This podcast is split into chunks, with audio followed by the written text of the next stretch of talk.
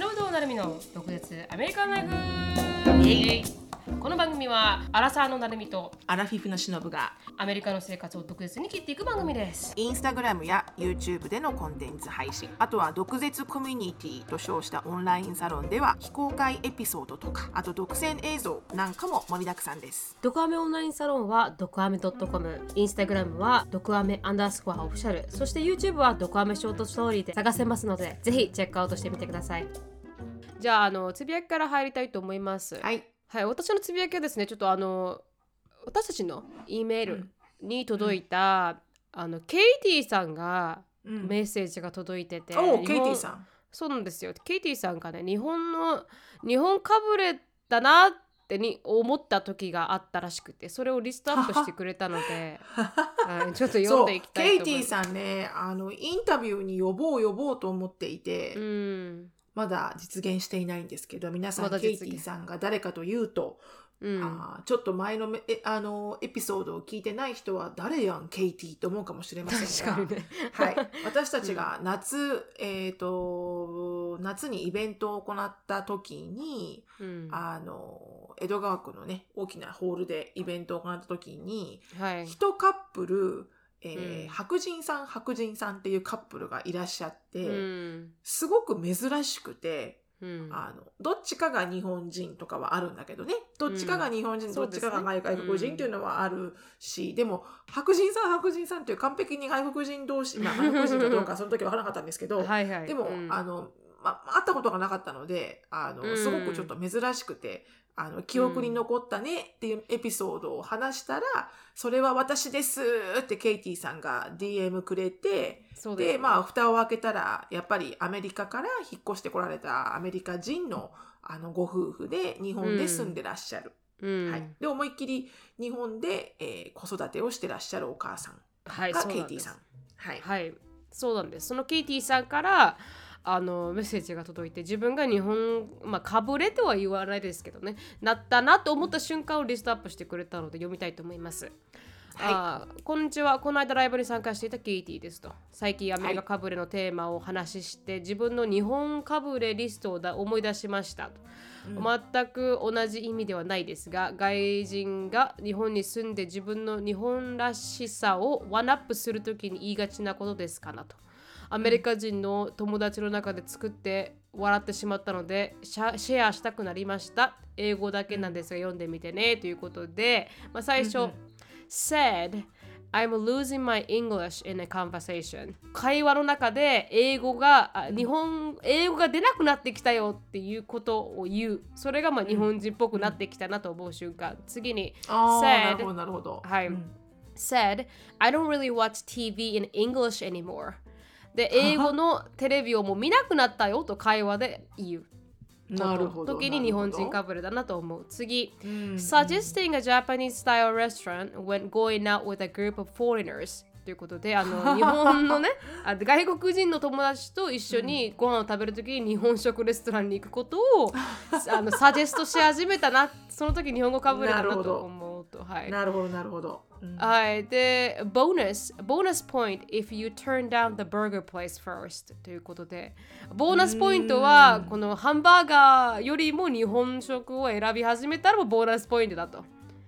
はいでもそれはものすごいボーナスだね。なんならこれ、私に置いたらあれだよ寿司行かないでバーガーって言ってるもんだよ。そうですね、確かに。それはかなりなハイレベルだよね。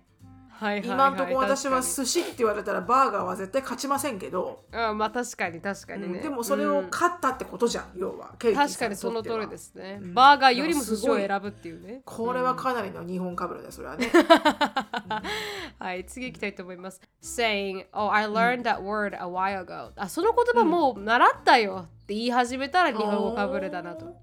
なるほ次ど、なるほど。知ってるよってことか。そうですね。はい。saying, I prefer X. Insert Japanese version of a food or drink. Example, sake, Japanese beer in conversation. ということで、まあ、私これ、日本の日本バージョンのあのご飯だったりカレーだったりとか飲み、日本のビールだったりとかの方が好きだよって言い始めたらもう日本語かぶれだなと日本人かぶれだなるほど。まああのハイネケンよりも朝日のスーパードライが美味しいって思い始めたりとか言い始めたらもう日本語かぶれになってきたんじゃない？なるほど、はい。やっぱりカレーはバーモントだねとか ね。そうそうそうそうやっぱカレーはバーモントカレーでしそうそうそう。ょとかねインドインドインドカレーじゃなくてね、うん。はい、これはすごいジェイコブも笑ったんですけどあそうだなと思ったみたいで、Going to the doctor for a cold っていうことであの 風邪だけなのにね。風邪だけしかか風邪しかかかってないのにドクターに行き始めたらもうそれは、あの日本語かぶれだなと日本人かぶれだ、うん。それは間違いないね。だってその方が安いんだもん、安いってそうですよね、うん。で、uh, the saying what's the English word for that? 英語でなんて言うんだっけ？って言い始めたらあの確かにそれは私とあなたがよく言うことだよね。日本語ですなんて言うんだっけ？て言うんだっけ？っていうはい。Organizing your trash neatly before throwing away. そりゃそうだ。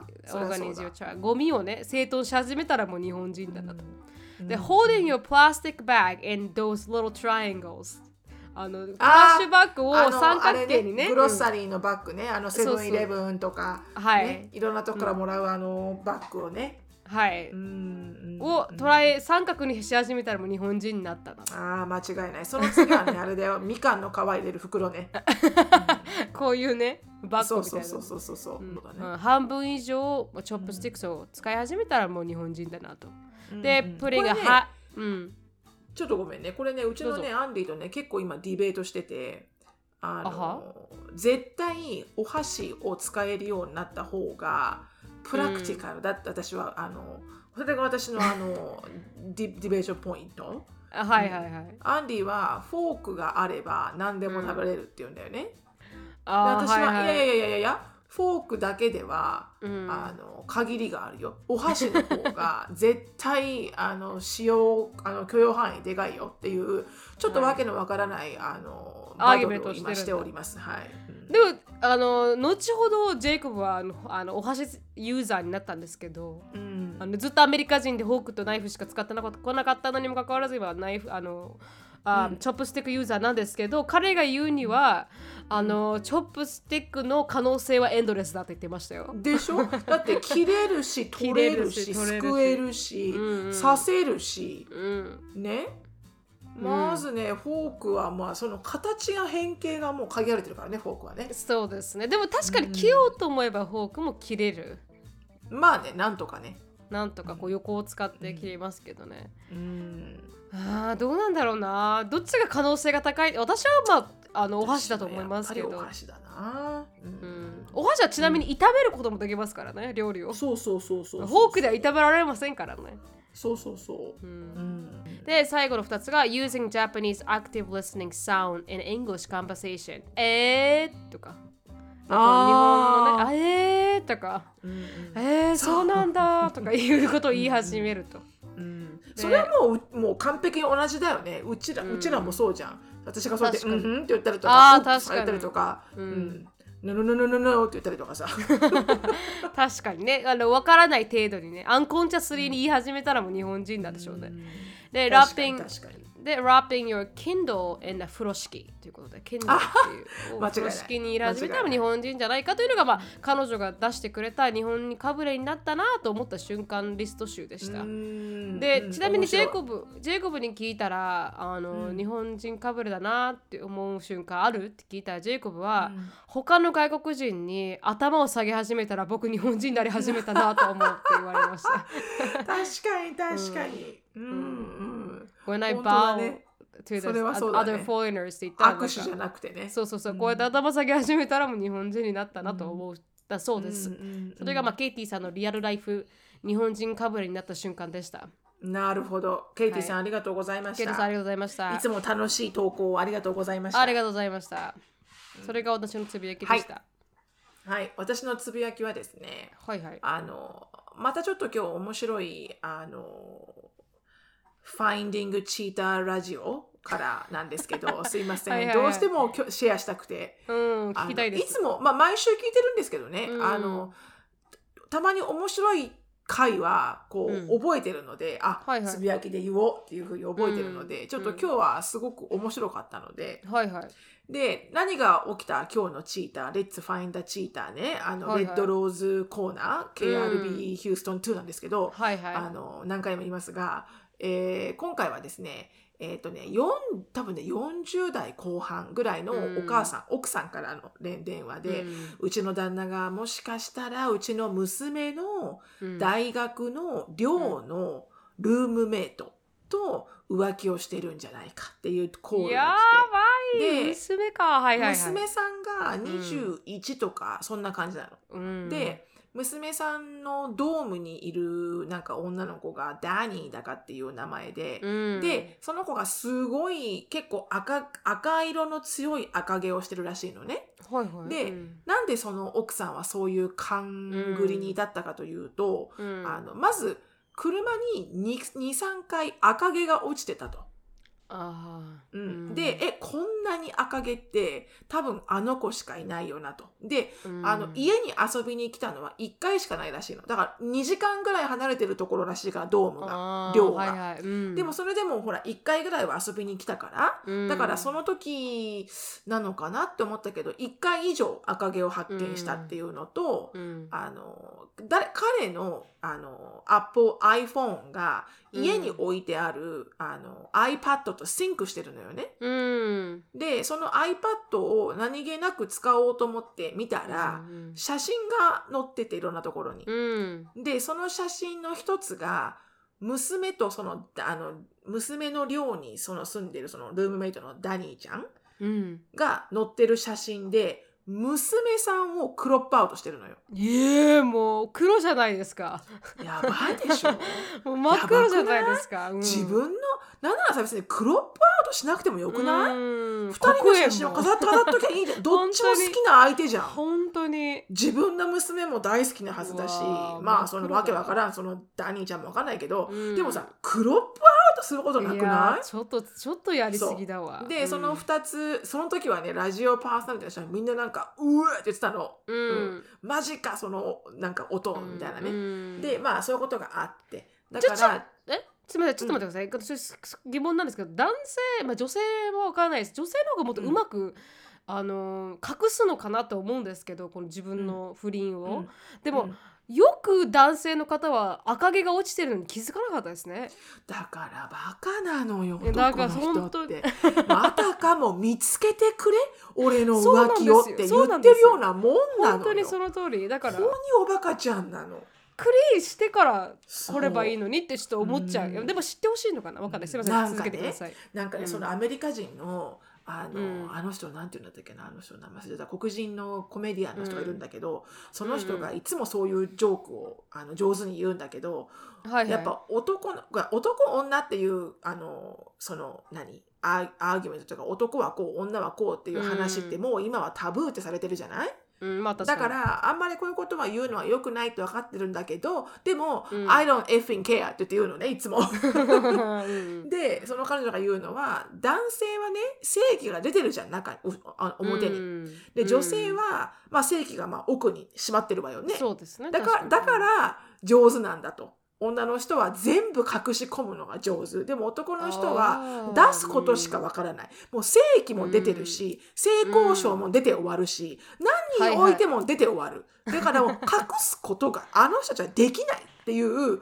あの討論をいろんなところから検証するんだけど、でまあそういうこともあってまあうん。聞いてるとねこのチーターを探すラジオも本当に馬鹿げてるの。まず車掃除しとけよっていうのと、本当にあ本当に。ああのタブレットを隠しとけよとかね。そうそうそうそうそうそう。だからまあまあ。下手くそすぎる、下手くそすぎる。うん。でまあそういうことがその2点があって、うんうん。ラジオ局にコールインしてうちの旦那は思いたくもないけど、このうちの娘の友達と多分浮気してるって電話しました、うん。赤のバラをね赤いバラ12本をうん。あなたの,、うん。あの誰でも送ってあげます。あの支払いはいりません、って言ったら、うん。彼が「本当かそれはいい話だ。じゃああのダニーへ」って言ったのね。あーやっぱり来じゃあううん。ん、どういうメッセージにしますかって言ったら、うんなんか「Big Daddy still got you」って言ったの。なんか、えーなんかあのでっかいお父さんが君のことはなんかまだまだこう世話してあげるよみたいな感じ？で言って、その時にまあバステッドされてバーってはい出てくるんだけど、でうん奥さんが「Are you freaking kidding me?」とか言ってで、あのうん「Is Donnie the my daughter our daughter's friends?」って言って。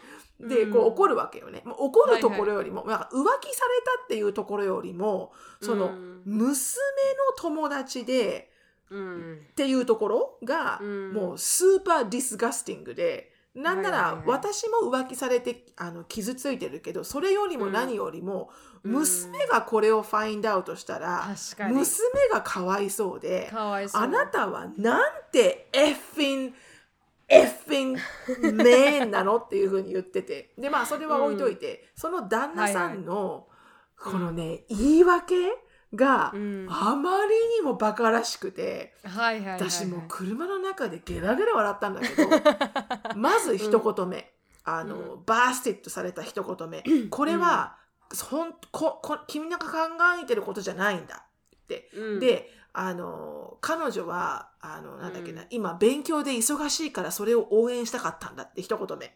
はい OK です。はい。で勉強で忙しくてあの、うん。辛そうだからあの、うん。僕はそれをサポートしただけなんだ。その後の奥さんが「うん。So、freaking red roses, huh?」って言ったのね、うん。でそのなんか赤いバラを送ったらチアアップするわけ？みたいな、はいはいはい、チップスとか送ったらどうよ？みたいな。まあ、うん、食べ物とか、確かにね。で2つ目2つ目は、そのじゃあなんでねなんでうちの,、うん。あの娘の顔をクリあの娘を黒かあのクロップアウトして、うん。その子だけになってるのよ。って言ったら、うん。そこが、うん。いやうん。これは、これはね娘なんとかちゃんが僕に電話してきてね、うん。お父さんこの写真のねこのクロップお願いって言ったんだっていうの。したらさ、はあ。そこで奥さんが、バカじゃないのあなた。娘何歳だと思ってんの ?20 過ぎてんのよ。クロップアウトどころか、それ以上のフォトショットできるわ。とか言って。確かにね完全に消すこともできるからね、あなたよりも数倍テックサビーよ。とか言って。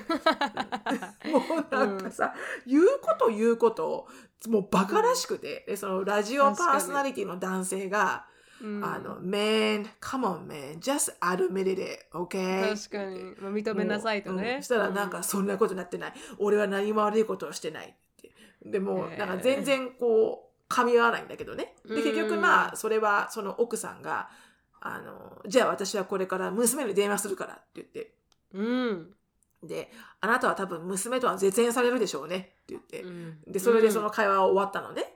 で、はいはい。まあその後のそのうん。家族での話し合いとか、娘さんとの話し合いとかそういうフォローアップエピソードは来週の月曜日なのよ。ああ楽しみ楽しみ、はい、楽しみ。なので来週の月曜に 皆さんにまたこれフィードバックします。あーお願いします、お願いします。まあ本当にねなんて言うんだろう、まずその分かってくれ俺が浮気してるのって言わんばかりのバカっぷりと、うんはいかはい。隠せないところとでね、うん。もっと分かんないのがうん。たあのねな話を聞いてる回数的には間違いなくジジイが若い子と浮気する可能性の方がババアが若い男の子と不倫するよりも回数多いと思うのよね。うん。まあまあまあまあ統計は見て出ないですけどね、うん。まあ一応そうだとは思う。と思うの。でそれを考えたらなんか私イライラしてきて 自分がババアからかもしれないけどうん。ジジイはさ何歳にヘナチョコになってもまあ一応その正規という部分がねちゃんと機能すればね、うん。ピチッピチの女の子でもさゲットできるわけじゃん。どうであれ。確かに。まあそれをゲットできるのが羨ましいと言ってるんじゃなくてよ。はいはいわななくて女性が例えば40代50代になってねまあちょっとおかしい女性もいるかもしれないよ、若い男の子が好きっていうね、うん。でもたとえ好きまあっていうかそういう対象に多分見る人そこまでいないと思うの。男性と比べて。男性ってきっと、まあ、ちょっとこれも一方的な話かもしれないけど私が経験してる限り、うん。やっぱり若い女性が好きなのよ。うん。ごめんね言い切るけど。うん。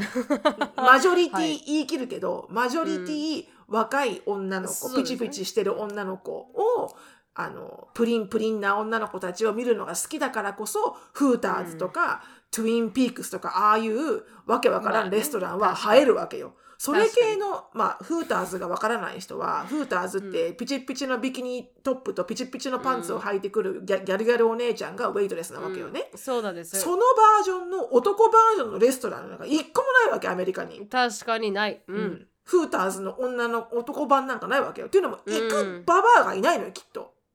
確かにチッペンデールぐらい チッペンデールは、あれは完璧にホストクラブじゃん。あーまあ確かにあの、ショートしたね。あのそういう男の人たちが出てくるショートしたうんパブじゃん。そうでですも、フーターズって全国チェーンのレストランなのよね。そうですね要はデニーズみたいなもんよ。うんあんなののさ、男の人が出てくる場ないじゃん。何スピードかなんか履いてくるんですか男の人がみたいな。そんなのないじゃん。だ確から私が言いたいのは全般的になぜ、いやなぜ本当にこれはあの男女差別の発言になってるやったら申し訳ないんだけど なぜ男の人は何歳になろうともうん。フリーキンチャイルドなのかと。で若い女性が好きなのは、うんまあ、分かるかも分かるような分かんないような。でもさうん。私から見たらわ今の私の47、ね、7歳後半40代後半もう50手前ですよ私ね、うん。今私が例えばいろんな人を見ててあかっこいいなかっこいいなって思う人いるけど、うん。でもやっぱり心から魅力的だなって思うのは結構年いってるビジネスマンなのよ。まあ確かにその通りだ。うん、で話しててすごい味が濃い人とか、うん。もうルックスとか結構全然関係なくて、もうなん確か話をしててすごく魅力的な人って本当に心が惹かれることはあるわけよね。うん。あの全然浮気とかじゃないよ。いや、はいはい。素敵な人だなーって思う時って、うん。やっぱ50代とか超えてる人たちなんだよね。そうですね確かに。うんうん。まあ、もちろんねあの若若いお兄ちゃんたちもかっこいいと思うけどつるみたいかって私は別につるみたくないのよ特に。わかりますね。そんなうん。イケイケイケイケなチャラ男と付き合っても私は全然楽しくないし、ちょっと薄いんですよね。薄いし、うん。そんな時間に付き合うほど私の時間あの価値ありますからみたいな、うん。確かに。でもなんで男性ってやっぱりこうホイホイホイホイこのおっぱいとお尻についてくんだろうなって思うと なんかムカッとしてきた私だんだん。なんかムカッとして。うん。だからさこうなんて言うんだろう例えばその自分の娘を横にしてね、うん。自分の娘を横にしてその真横にいるうん。娘の友達を性対象に見るってことからしてうん。もうなんかやっまあそんなこと言ったらキリがないけど。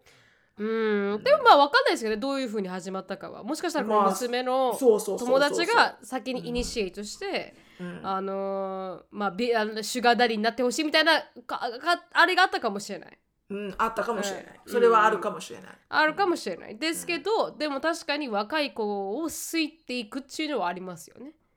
傾向的にね、傾向的に、うん、だってやっぱり若い子来るとみんなじじいみんな全員デレーってするしね。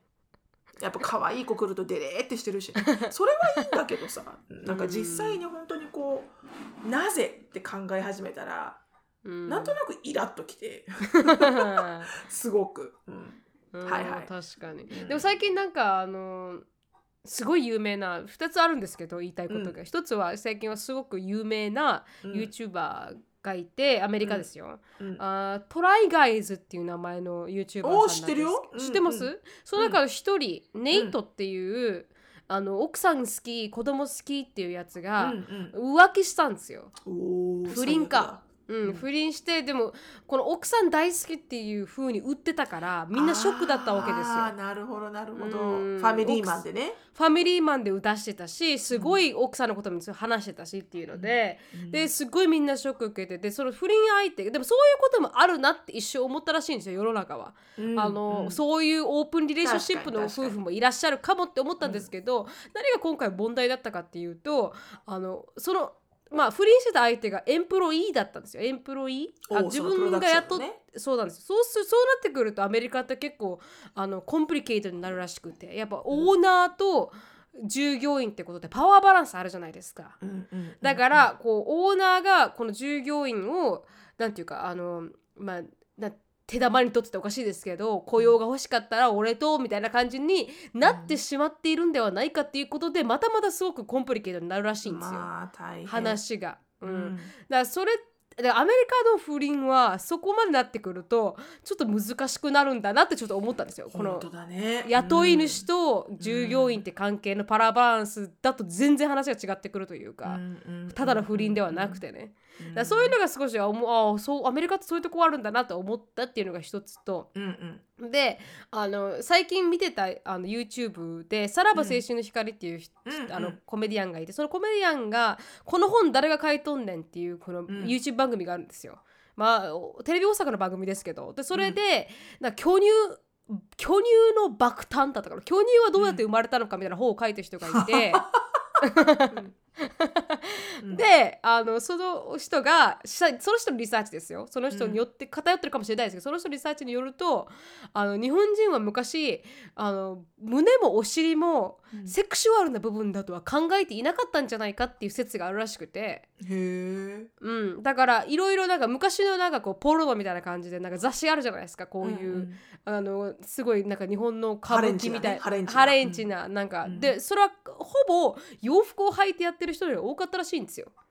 うん、で洋服だからこう仕草とかうなじとかっていうのがセクシーっていう日本の文化はそこから来てて。うん。で可愛げのある喋り方とかがセクシーさになるんで、らしいんですけどでもあのペリー来航鎖国を機に、お尻は美しい お尻はセクシュアルだ胸はセクシュアルだっていう考え方がついてきたらしいんですよ。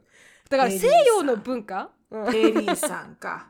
ねえペリーさんがよあの、船と一緒に大きな桃をね、うん持ってきちゃったから。どんぶらこどんぶらこどんぶらこどんぶらこって。っていうのであの新しいこの性癖っていうのが生まれたらしいんですよ胸っていう。なるほどね。だってそうだよね。着物なんかさ思いっきりさこうんうクシュってこう思いっきり押し付けられてるじゃん。うん、でもさ西洋のさ昔のドレスってめっちゃ胸がさこうわかる？そうなんですよコルセットで思いっきり出てるじゃん。ですようん、だそういうのもなんかこうやっぱりアメリカとかから来てる文化なんじゃないかっていうこの胸が好きとかお尻が好きとか。うんなるほどね。はい、っていうことらしいです。なので、そういう西洋人にはやっぱそういうのが好きなんですよ。なるほど。そこから来てるんですよ。だから胸が好きの文化は。うんなるほどね。うんなんかね今度ね特集したいそのね浮気をゲットされた時の男性の言い訳集 どんなバカな言い訳をするかっていう、まあまあ逆あーそうですね。うん。今度特逆ギレされるとちょっと困りますけどね。まあはい。今度まあ、男女関係なくこの浮気ないしは不倫をバレた時の、うん。あのすごくバカな言い訳集。多分1位あれですよ。This is not what you think it is。This is not what you think it is. She's having a hard time so I'm supporting her そう。そうそうそうそう。そう、うん。これはあなたが思っているようなものではないが一番だないのと思います。ないの、うん。うん。はいえはい、すみません。ありがとうございましたあのスバローなつぶやきでございました。申し訳ございません。底辺の低俗な。はい。はい、つぶやきありがとうございました。じゃあ次のコーナーお願いします。はい、次のコーナーですね。えーはい6絶目に1は英会話レッスン。Let's speak English with attitude。はい。で、えー今日は、うん。とまあ、テーマが生活、まあ、アメリカの生活とかうん。日本の生活に関わるものなので、うん。えー、と天気の話題から、うん。雨が降らないっていう話は何だったんだろうねっていうなんかこうなんていうの全然晴れるって言ったのに 晴れないねとかそういう感じ、うん。ああ、ちょっとこれは日本語が、だと思ったのに、何々誰ってことですか、うん、例えばこう雨が降らないって言ったのにうん、あのすげえ降ってるねとか。うん。そういう感じ。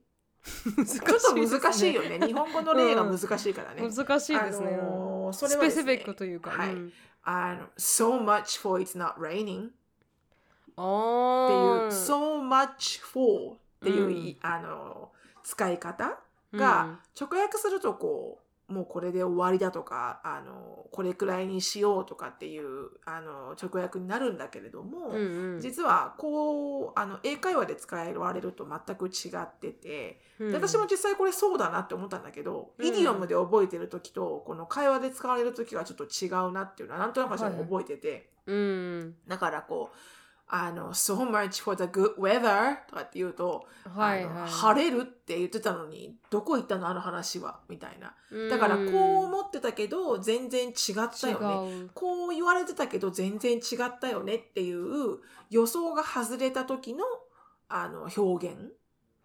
が so much for うんっていうその後に続くと。うん。so much for something になるのか。そうそうそうそう。だから例えば、あの、え、彼がすごいいい人だって聞いてたのに全然違ったとかだと、うん。so much for him being a nice guy ああ、はいはいはいはい。そう、忙しくならないつもはずだったのに so much for not being busy とか、うん。だから、こう例えばじゃあ私なんかもじゃあ今年のボーナスは大きいよってボスが言ってました、うん。でボーナスもらいました、うん。でその後にコーワーカーと so much for the big bonus 本当は全然全然違くね？みたいな。ボーナス全然もらってなくね？みたいなね。サイササーカザムに似てるって感じ。皮肉っぽく使えるって感じ。ですそんな感じです。うん。うんそうそう、ん。こうやって言ったのにね？みたいな。全然あれはどう違うじゃなっねえかたんだろうね？うん。わかりっていうましたので so much for っていう、はい。あのまあ一つのイディオム？うん。はい、をできればあのいろんなパターンで使っていただければと思います。はいありがとうございますはい、Amazon Music から画期的なポッドキャストチャンネルのお知らせです。その名も外資系裏技英語基本のキ。外資系企業での勤務経験を持つ BJ フォックスさんと石井てるみさんの2人のコメディアンがホストを務めるポッドキャスト。プレゼンテーション、ブレインストーミング、ネゴシエーションなどさまざまなビジネスシーンをテーマに明日から使える英語をコメディアンの2人のポップな掛け合いとスタイルで楽しみながら学べます。ちなみに私が基本のキーですごいいいなと思ったのは、テーマに沿って、あのカテゴライズされてて例えばあのプレゼンテーションについてのこういう言葉がプレゼンテーションっていうのが使える。例えば「うん。Is everyone still with me?」とか、あの「That's a great question」とか本当にプレゼンテーションで使える英語フレーズなんかを学べたりとかでその次のカテゴリーがブレインストーミングだったりとかうん。カテゴリー分けされてて前よりもすごく見やすくなっていいなって感じました。うんうんうんうんそうだよね。私も聞いていてまだ今2つ3つかな、はい。エピソードねしかあの基本のキーの方は上がってないんだけど全部3つを聞いた中で一番好きだったのは、はい。っていうか私は一番笑ったところなんだけど、うん。あのブレスト？ブレインストーミングをブレストっていうじゃないですか。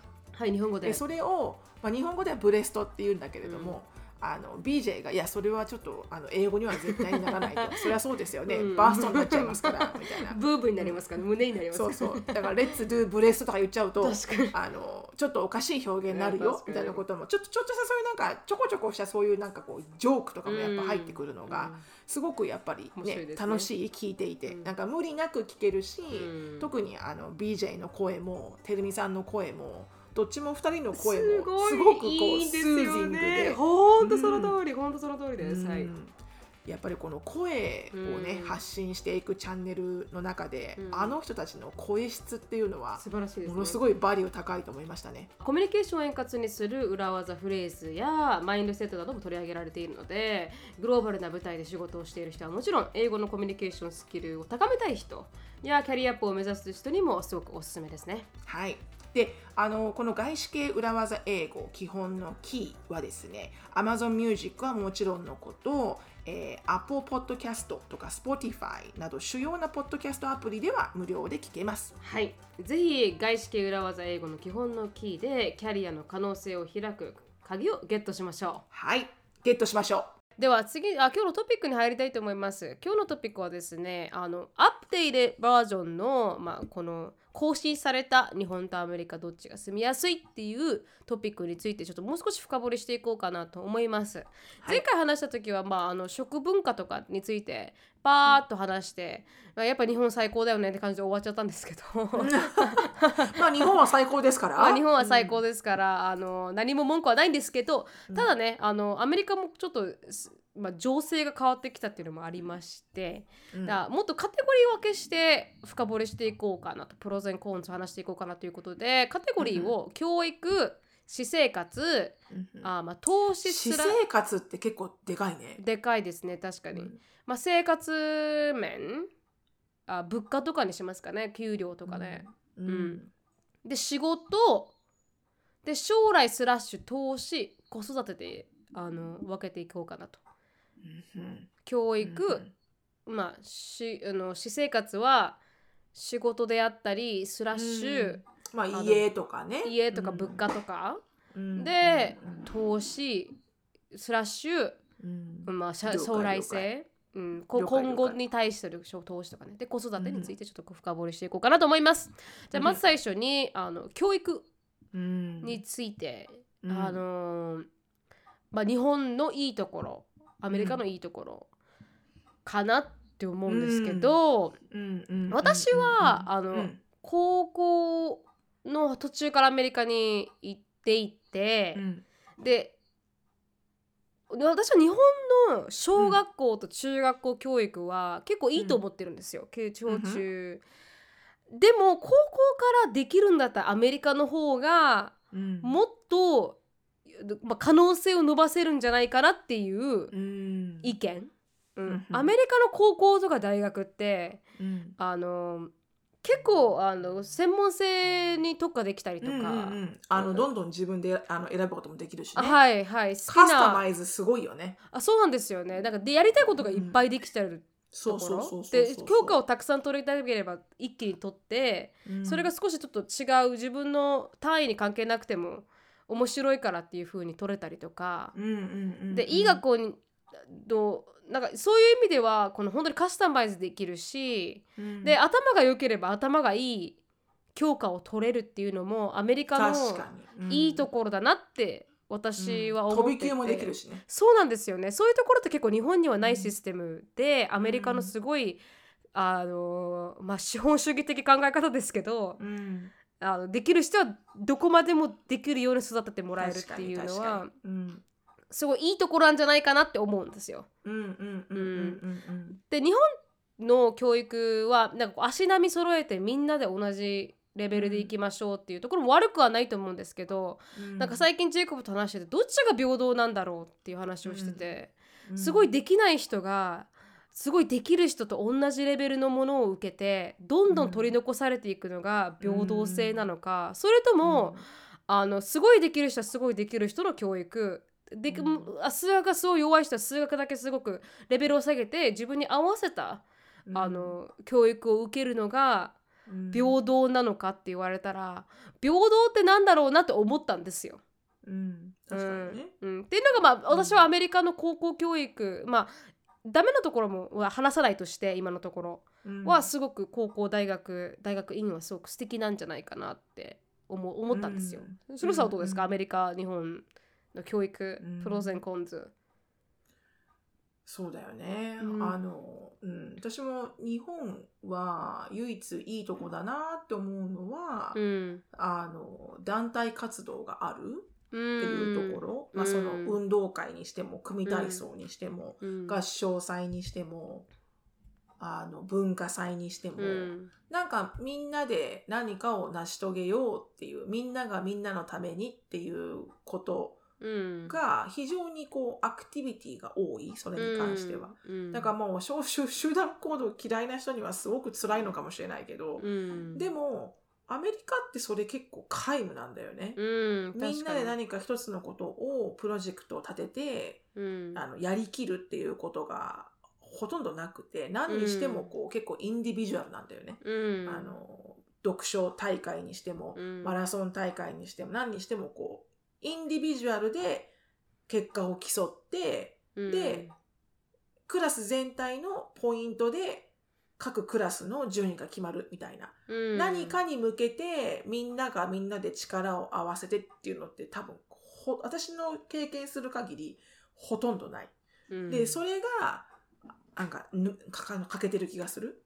うん。だからそればっかりあっても仕方がないんだけどでもそれだって協調ねみんなと一緒にレベルの違う子たちと協調性を持ってうん。一つのゴールに向かうっていう立派なあの学びがあるから、うん。もう少しあってもいいのになって思うのと、うん。あと日本は音楽とか水泳とかうん。スポーツもそうだけど、ものすごい種類のものをやらせてくれるんだよね小中で。うん。ポートボールサッカードッジボール陸上鉄棒、ほんで水泳。もうプールなんか全部の学校についてるじゃん。アメリカないからね、プール。確かに。アメリカは水泳なんて高校になって高校がスイムチーム持ってればプールはあるけど、うん。それまでは一切義務教育として水泳は入ってないので、うん。だから泳ぎたければ自分で YMCA とかスイムクラスに子供たちを親が自分の自費で払って入れてあげないと、うん。誰も泳げないんですよ。うん。だから結構アメリカ人って私泳げませんっていう人めっ多ちゃ多いんですよね。確かにでも日本で泳げないって相当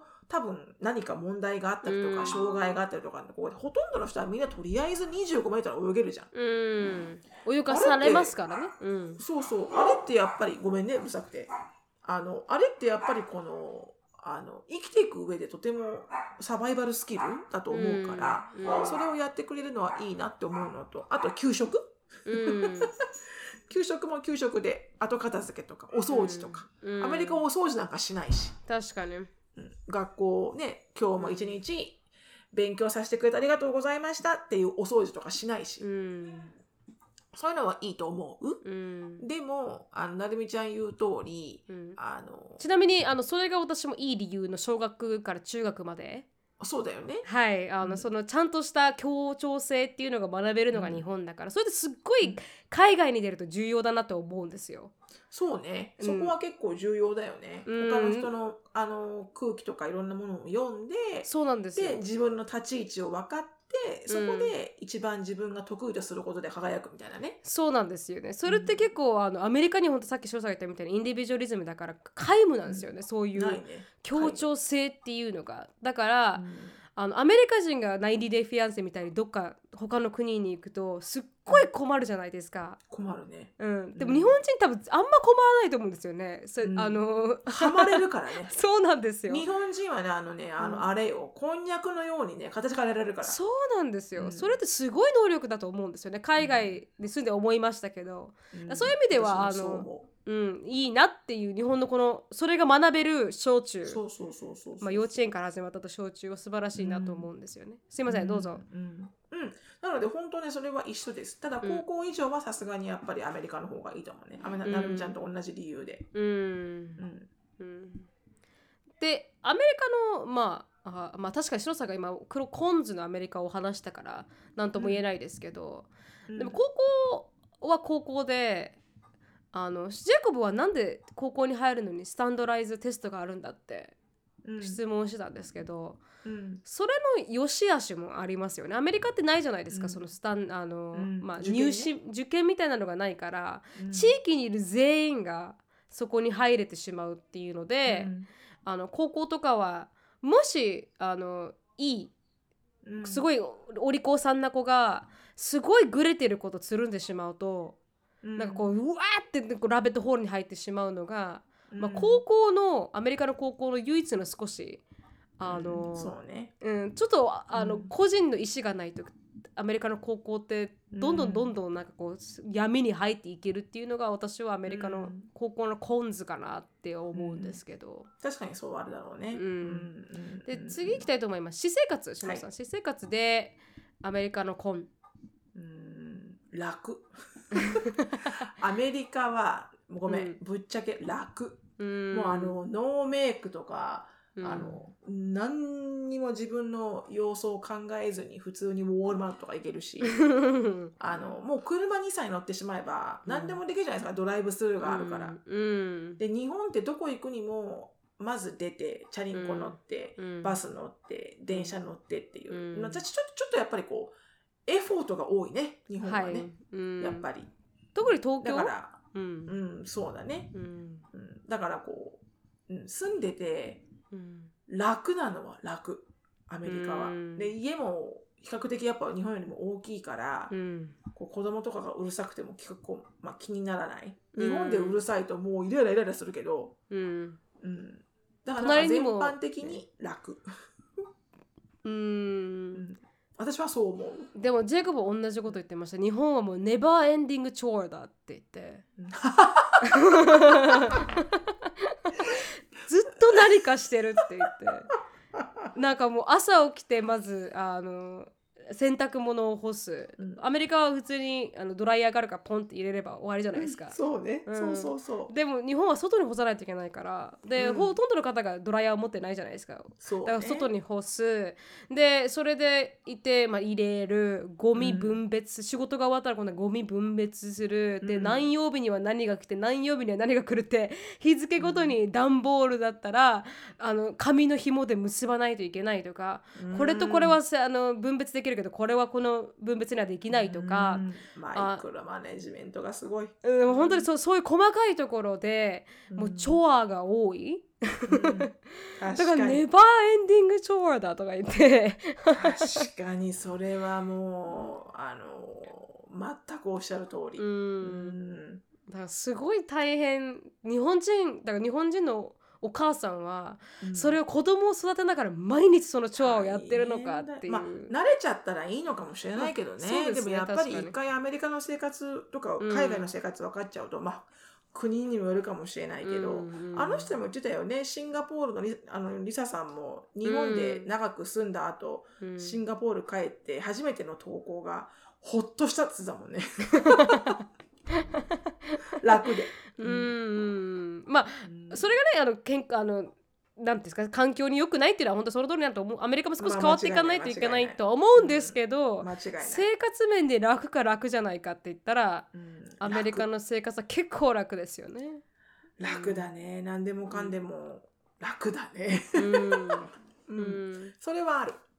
あと私たちが生活で少し楽じゃないなと思ったのは日本ってうん。あのパーキングロットがないところが多い。そうだね土地がないからね。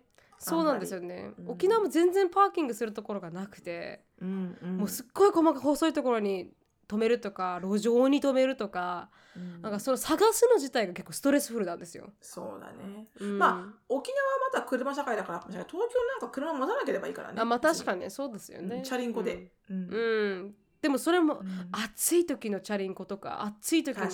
電車で歩いてとかきつくないですか、きついけど、うん。でもね若干私そこが好きなところでもあるんだよね日本の実は。うん。うん。なんかこうまあ車って楽だけど、うん。あのでもやっぱりすごい人と接することがなくなっちゃうんだよね。車から目的地目的地から車家だと。うん。だから日本に生活してて特にまあ子供たちなんかが言うのは、あのやっぱバス乗りゃバス待つ時に誰か知らない人が来るし、うん。ちょっとそこで井戸端会議になるし「うん。あバス行ってませんか?」って「ああよかったまだ来てなくて」とかね。もうびっくりしちゃうわよね。この前なんか5分も遅れてさとかさなんかそういうちょこちょこっとしたなんかところどころにあるこう、うん。あのなんつうんだろうそういう雑談っていうの、うん。ちょっとした会話うん。とかが私は結構こうなんか生活してる感？なんかここのこのコミュニティに存在してる感があるから。あのそこは私すごく日本に住んでて好きなところで、うん。うん、なんかアメリカにいるとあの変な話も仕事学校子供オンリーっていう。もうそれ以外一切誰とも喋らないし、うん。何もないっていうところがあるのが確かに確かに。たまにこう、うん、なんか日本の方がなんかこう、うん。こうこうこうなんかこうコミュニティに属してるって。コミュニティに、うん、属してるなみたいな。うん。でやっあぱ歩く文化っていいなって思うよ。歩く人がたくさん。歩いてるのが普通だと、うん。やっぱりそのあのそれにはそれになんかそう良さがあるなって思うすごく。うん。ううん。んなんか最近東京行ってすごい量の人がわーって歩いてたりとか、で何するにも歩くじゃないですか東京の人って、うん。でほぼみんなすっごい痩せてるんですよねそりゃそうやな。あなた平均体重いくらですかあなたさっき。52キロ。51でしょあなた。もう私生活してくれないそこで私。だから日本ってやっぱ東京って本当息しただけで痩せるなって思いました。沖縄全然動かないから、うん、ちょっとそれは感動しましたけどね東京の、うん。早いからね東京ね。早い早い早い。早い、うん。みんなすごい息急いで頑張って。ううん。ん、で次、まあ、私生活はねそういうプロセンコンズがありますよっていうことで。で次、ね。投資将来ですね投資将来。投資将来はちょっと難しいよね。うん。いいろんなところでどっちも根がああると思いません？あのうん。日本はまあ円安っていうのもすごくあるって経済的にあのまあこうえ？なんとか高齢化？ここ公子高齢化？少子高齢化。あ少子高齢化か、うん。が進んでとかって。将来的にあのもっと移民をねうん。入れていかないと成り立たないっていう状況に多分あると思うんですけど、うん。でもアメリカはアメリカでなんかこう時代が戻ってるというか。まあね今まあバイデンさんになってそれを一生懸命食い止めてるけどね。そうですね。もうちょっとこうフォワードに行こうとしてるけど、女性の中絶問題も結構浮き彫りになってきてね。うん、でそれで今最近ユニバーシティアイダホだと？アイダホでは、なんかあの中絶をなんかそういうのを斡旋すると、うん。あの中絶を斡旋するとなんかパニッシュメントペナルティーが食らうって言って、なんかこう、学校にあったなんかフリーのあれがあるじゃないですか。コンドームを置くとかアメリカ結構なんかこう、そういうのあ積極的にやってる、どの学校もやってると思ってたんですけどアイダホはもう全部それ取っ払って。うん。あのもう何もこの中絶というかこの子供が生まれないように、ね。そうそう子供が生まれないようにすること自体を全部なんかこうそれに prevention になることは全部なんか置かないっていう取っ払っちゃったらしいんですよ。うん、でまあ国、まあ、アイダホの government がそれを決めたから、ペナルティーを受けたくないからって University of Idaho は全部取り払ったらしいんですよそういう系を。じゃあ子供たちがなんかこうフリーにアクセスができなくなってしまってるっていうんですか、うん。そういうところ考えるとアメリカの将来って少し怖いなとも思うんですよね。もうだから本当親がしっかりそこは教育するしかないようね。ん、うん。あとはがんとかねアメリカのがんとかもやっぱ少し怖いなと将来的には思うけれども、うん。日本もイーコに怖いというか。まあ確かにそれは生活の面で言ったらねそれもそうだけど、まあ投資の面で言ったらうん。ちょっと違ってくるかもしれないけど、まあ投資将来性はい。うん、だからその経済ってことだよね。経済ですね。うん、そうだよね。うん。ちょっとそうそう考えたらうん。私はまだやっぱり、うん日本とアメリカを比べたら、うん。うん、まだアメリカの方がこうキャリアアップとか、うん。まあ経済においては、うん。私はなんとなくアメリカの方がやっぱやることが早い。決断が早い、うん。そんでそれに対する投資力も早い、うん。だからこうやっぱ進んでいく力はアメリカの方が強いのかなと思うけどでもここから20年30年ねこれからアメリカリセッション入るし、だから意外にどうなっていくかはちょっとわからないけど、うん。うん。でもやっぱまだ強い経済が。国ではあると思うけどね、うん。私は。でも円ね、うん、まあ日本もこれからだね。日本もこのまま黙ってるわけな黙ってる国ではないと私は思うので。うんもともと日本人ってねすごいあのなんつうのものづくりに優れた国民性とか、うんなんかすごいやっぱ綺麗にもの作れるっていうところがうん。日本人って世界的にこうレコグナイズされてるみたいで、うん。だから日本人が作るものっていろんなところで私が知らないだけで、うん。この商品は日本の会社が作らないとダメだっていうところがたくさんあるらしいんだよね。うん。でなんだっけなほら前も言ったけどロケットに使う半導体か何かを作ってるのが日本のどこだかのごめんね名前わかんないけど、あの企業さんであのうん。会社で、うん。そこが作る半導体がないとロケットは飛ばないとか、うん。なんか見えないだけでね私たちが。うん。でも多分ものすごいその日本人のきめ細かいこの何回も何回も石橋叩いて研究して、うん。何十回何万回って研究してからあの試行錯誤もしてから市場に出すとかさ、うん。そういう真面目なところがやっぱりものすごい完成度の高い商品を作るところに行ってると思うんだよね。うん。うん。で実際私も今ねオイルガスの会社で日本の会社でオイルガスのアメリカのオイルガス業界に属してる、うん。まあある一つのこのエクイプメントをあのオイルを掘るところに納品してるそのものを作ってる会社さんに働いてるんだけど、うん。うん。まあ、やっぱりあのなんつうんだろう。ものすごいこうお客様のサティスファクション度とかうんちちょっと高いんだけど他の会社と比べて、うん。あのうちの商品って、うん。でもやっぱりあの何リターンレートが高いんだよね、おー。うん。お客様の？りお客様が帰ってくる、うんやっぱ一回使って物がいいからっていううことで、ん。うん。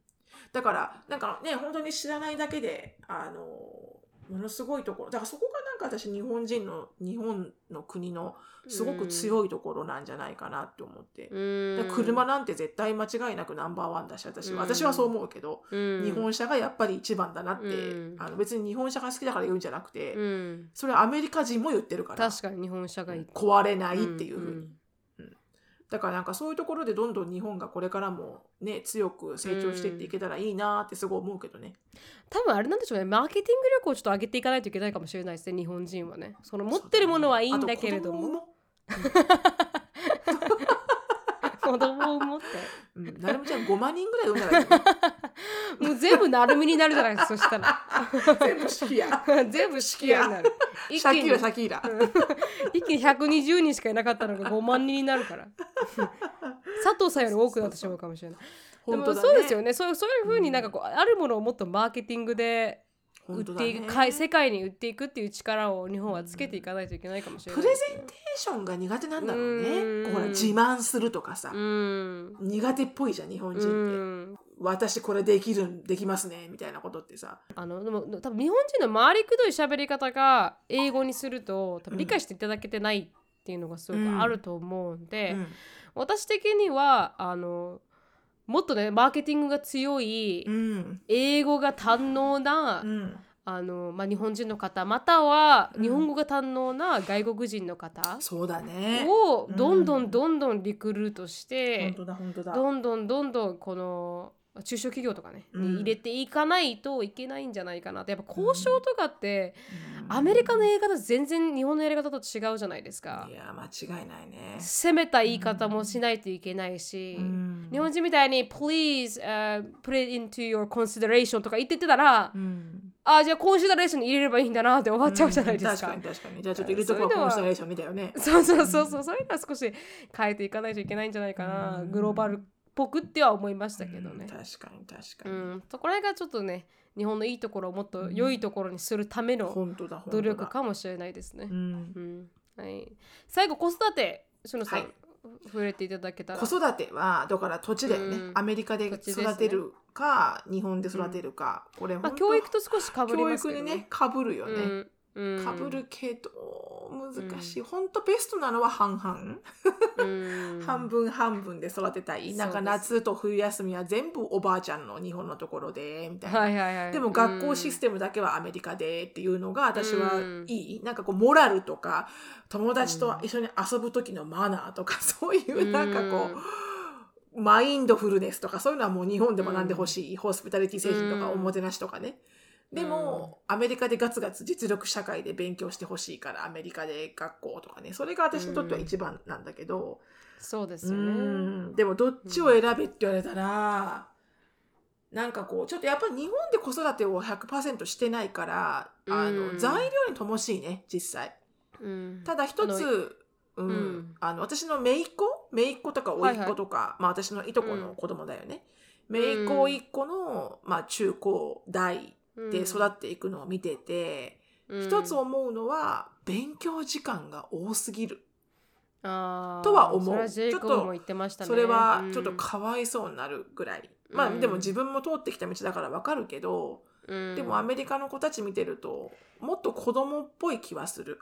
だからアメリカ人って遊ぶ時上手なんだと思うんだよね。めっちゃ遊んでくるから、うん。ううんん。うん確かにでもなんかあのジェイコブもなあアフターこれは何だって言われて塾だったんですよ。でうん。塾で、塾だよって言ったでアフタースクールみたいな感じあんスクール？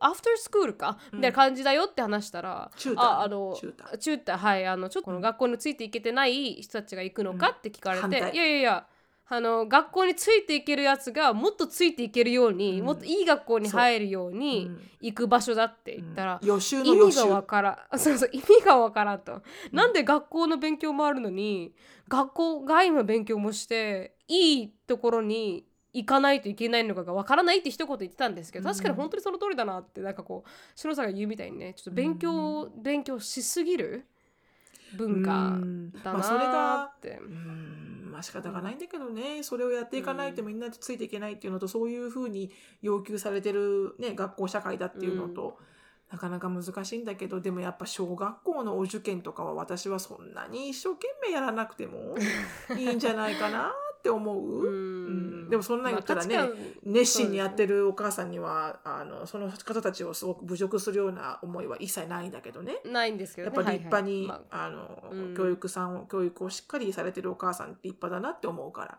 だそれがなんか自分がやりたいって思ってればやらせればいいと思うんだけど、うん。多分小学校の低学年から思いっきり塾とか行かされる子って決して自分から「お母さん、うん。私塾行かして!」って言ってる子いないと思うんだよね。だからなんか、みんななんかさ言うじゃんアメリカの成功する人。アマゾンのジェフ・ベーゾーもそうだし、ディズニーのうん。ウォールド・ディズニーもそうだし、イーロン・マスクもそうだし、うん。みんなさめっちゃ遊んできてるんだよね。うん。でなんなら落ちこぼれだし。ううん。んで泥んこになって遊んだ経験とかやっぱみんな持ってて、だからみんななんか結構著名人がアメリカの著名人が口揃えて言うのはその年齢にしかできないことを思いっきりやってこいって言うんだよね。うん。だから勉強なんてずいつでもできるじゃん。確かに。でもなんかその時にそのお友達と河原で石投げをすることはその時しかできないからそれをやらしてあげろってみんな言うからたくさんの人が。うん。だからそれもなんかこうなんとなく日本の元気がなくなってる経済にも影響してるんじゃないかなって、なんとなくねアマチュアな意見ですけど、うん。思ったりします。うん。確かに。もう少し変わってまあでも分かんないわかんないね。うん。まあどっちもどっちもある。なうん、うん、東京に比べて沖縄はそこまでその勉強勉強受験受験みたいな感じじゃないので、なんとも結構子供らしい子供生活を私は送ったと思ってるんですけど、うん小さい時は。だ見ててクエスチョナブルだなとは思いますけどね東京のお受験とか見てるとおすっげえなみたいな。すごいんだようちの姪っ子とかねものすっごい勉強時間なの。うんなんか勉強してないと不安で仕方がなくなってるのも。ああだからとにかく勉強机に座って勉強してるとうんちょっと落ち着くみたいな。もうそれはあーなっちゃんそれディスオーダーだよって言ったけどね。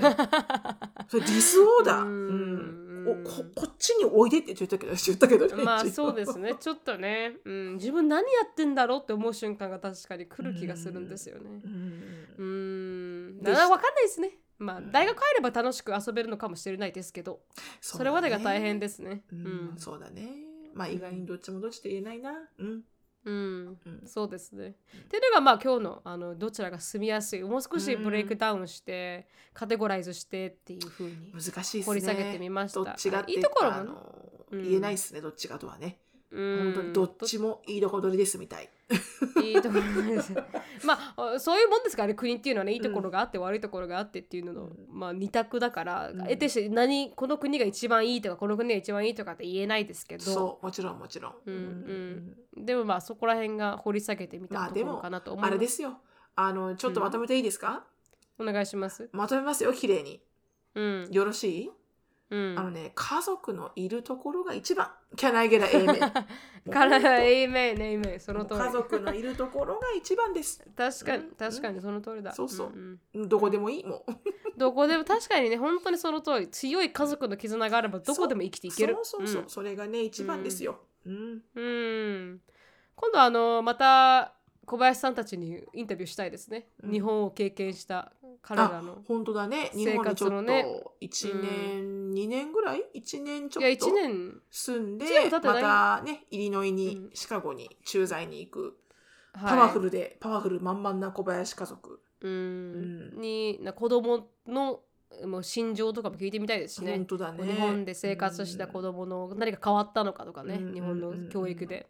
だからそういうのもちょっと実際の、ね、声を聞いてみたいですね、うん。次はね。本当ですね。興味ありますね、うん。はい。では、あのここで終わりたいと思います。はい、はい、あの最近トピックが長すぎてね。うん、そうなんだよね。ああのクエスチョンをあのお答えしてないから一件ぐらいはクエスチョンおいいですか？答えした方がいいんじゃないですか？そうですか、ちょっといいパパってやってあの、うん。申し訳ないですいきたいと思います。はいはじめまして、私のことはムーニーと呼んでくださいと。ムーニーさんで、ははいいムーニーさんは私はカナダに来て10ヶ月になります。英語上達のためには彼氏を作った方がいいと聞き、早速デーティングアプリを始め、家族のデートを重ねてようやく彼氏ができました。素晴らしいもともと静かな性格の彼と英語発点途上の私はそんなに会話がないのですがただ彼の愛情表現は半端ないですと。出会って3ヶ月彼が同棲をしようと言ってきました、うん。33歳の私結婚もしたいし子供も欲しいと考えているのでもし同棲するのはやはりこの先のことを考えちゃうし私は今一緒にいて彼も将来結婚する気があるかは聞きたいけどそれを聞いたら重いかなと考えて考えて聞けずかっこ笑い、私的には結婚はタイミングだと思ってるので付き合っている期間は気にしないのです、もしよければもし良いと思えば結婚したいのが本音です、なぜなら日本で6年間付き合ってた人とけ婚約して結婚せずにそのまま破局になったからかっこ笑いと。はそれはなかなか。な。なかなかとすいません。質問は同棲する前に私は将来のことを考えているかどうか、どのように尋ねればよいでしょうかっていう質問です。なるうんなるみちゃんならどうする？私は結構なんか何も考えてないのに同棲同棲する人たち多い気がして、うん。なんか同棲もなんかこうパーパーオブザプロセスみたいな感じのだったりするからなんかこう、それで破局私もだって3年一緒に住んで破局したじゃないですか。あああのドアマットリレーションシップ、ね、ドアマットリレーションシップの人と。だからそこまで重く考えて同棲しないと私は思うんですけど、うんだからこの時点で結婚を考えてるのって聞いても別に彼女が聞きたければ聞けばいいだけの話だと思うんですけど、でも相手がえって思うことはあるかもしれない。うんうんうんそうだね、うん。うん。私もそんな感じかな。あの同棲することがすごく、うん。あの大変すぎないんだったらっていうのも、うん。その今住んでるところの、うん。ほらあのリースもね早期に解約してペナルティ払うとか、なんかうん。同棲すること自体がそこまで難しくない。っていうのも、うん。あの例えば3ヶ月間のリースとかね半年間のリースにして、すぐ何かあったらまた元の自分だけの生活に戻れるっていうような、それぐらいのフレキシビリティがあるんだったら、うん。私はもうトライアルとして同棲しちゃいます。うん私も同じでなんなら同棲することで自分自身も、いやこいつとは結婚したくないと思うかもしれないし。確かに確かに。うん、でそれで3ヶ月ぐらい住んでお互いすごく関係深まっていい感じになったなっていう実感があったら、まあ向こうからも言ってくるかもしれないしそれがなかったら私から聞くかもしれない、そうですね、うん。確かに。その時にはもう多分コンフィデンスがあるから。に多分同うん棲する前には私は聞かないかもしれない。なるみちゃんと一緒で。うんそうです。でも、一つ言えるのは33歳っていうので結婚したいと思っていらっしゃる方だったら、もう今の時点で聞いた方がいいっていうのはあるかもしれない、うん。私がジェイコブにや言ったみたいに私も26だから、うん。次付き合う人は結婚する人じゃないとか考えてくれてる人じゃないと付き合いたくないって一言言ったんですよ。うんうん。でっていうのもあの時間は無駄にしちゃいけないと思ってるんで相手の分も私の分も、ん。だからそういう意味でうん。別れてもいいって思って聞くんであれば、うん聞いた方がいいと思うんです。うだね。ああああえてエクスペクテーションを先に置いとかないと、ずるずるといく可能性もあるので、そうだそうだ、ううん、だから深入りする前に自分がねけじめをつけたいから聞くっていう意味で聞くんだったらいいと思うんですよ、相手に惹かれてもいいって思うんだったら、うん、そこだね。ポイントはそこ、はい、そうだ、そこだと思います、うん。相手にもひか、もうもう答えによっては私はこの人を切るぐらいの覚悟があればあそう、うん。聞いた方がいいよ、ね。聞いた方がいい。絶対聞いた方がいい、こう33で結婚をか前提に考えている人だったらうん聞いた方がいいと私は、うそれが22とかだったら別に3ヶ月白さが言ったみたいに、あの同棲して考えてるのって聞くんだったらいいかもしれないですけど、うんうんうんもしそれをなんかこう将来をもう見据えているんだったらき先に聞くべきかなって、うん。うん。そうだね。それが一番いいかもね、ん。そうですね。ただそれが大人のそ恋愛なのかな。それを聞いてこう、そこまで覚悟が決まってない、うん。だったら流れてもいいし、そうですね。本当にその通りです、うん。で覚悟は決まっていないが流れるのも嫌だ、だったらうん。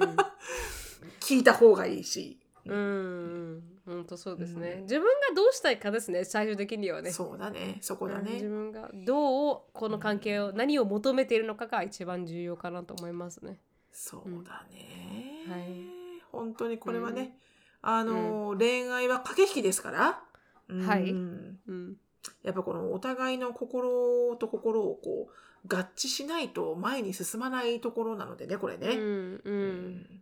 うん。確かに。プラスあんあなんか恋愛ってすごいアンビギュアスというかなんかこうあハバウトうん。なんかこうこう思ってるだろうみたいなことでやってしまうとうん。相手全然そんなこと思ってない時ってあるじゃないですか。人間だから。いまだにあれあれですよ私。結婚してますけどあれあれですよ。うん、だからちょっとそこら辺を明確にちょっと一歩一歩明確にしていった方が、うん。特に本当だ結婚相手が日本人だったらまだ同性が同じぐらい重い価値観にありますけど、うん。違う国の人だったら全然違う価値観があるから、うん。それはお互いに同じセームページにしていかないと、多分いつかずれちゃいますよね。そうだね。そうだね、うん。おっしゃる通り。はい、うん。はい、ぜひあの明確にしたければしてください。そうだね、うん。もう自分次第だね。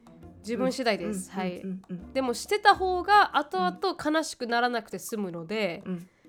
おすすめとしてはあの結婚を求めてるんだったらしてた方がいいかもしれない、そこだね。そこだね、はい。同棲するから確認するじゃなくて、はい。この人と自分は結婚したいのかしたくないのか。はいをベースに確認をするって感じだね。はい。まさにその通りだと思います、ぜひ頑張ってください。はい、はい。ここで終わりたいと思います、はい。あのーどポッドキャストのレビューあのいどしどし受け付けておりますので、はい、ぜひあのお時間があるときにあのポッドキャストレビュー書いていただけたらなと思います。お願いします。はい、皆さんの一言一一言が私たちの、あのポッドキャストにあの花を咲かせますので、なんて言ってかわからないな。ひとひと一言が？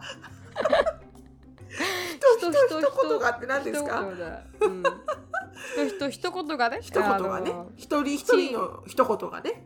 はい、あの皆さん私たちのポッドキャストに花を咲かせる機会となりますので、どうぞよろしくお願いします。はい。で、あの質問感想とかありましたら、なれみしきあと gmail.com、なれみしきあと gmail.com にどしどしよろしくお願いします。はいで、あのー、ドカメのスタンプもありますのでね、はいあの LINE スタンプもチェックアウトしてみてください。ですが終わります。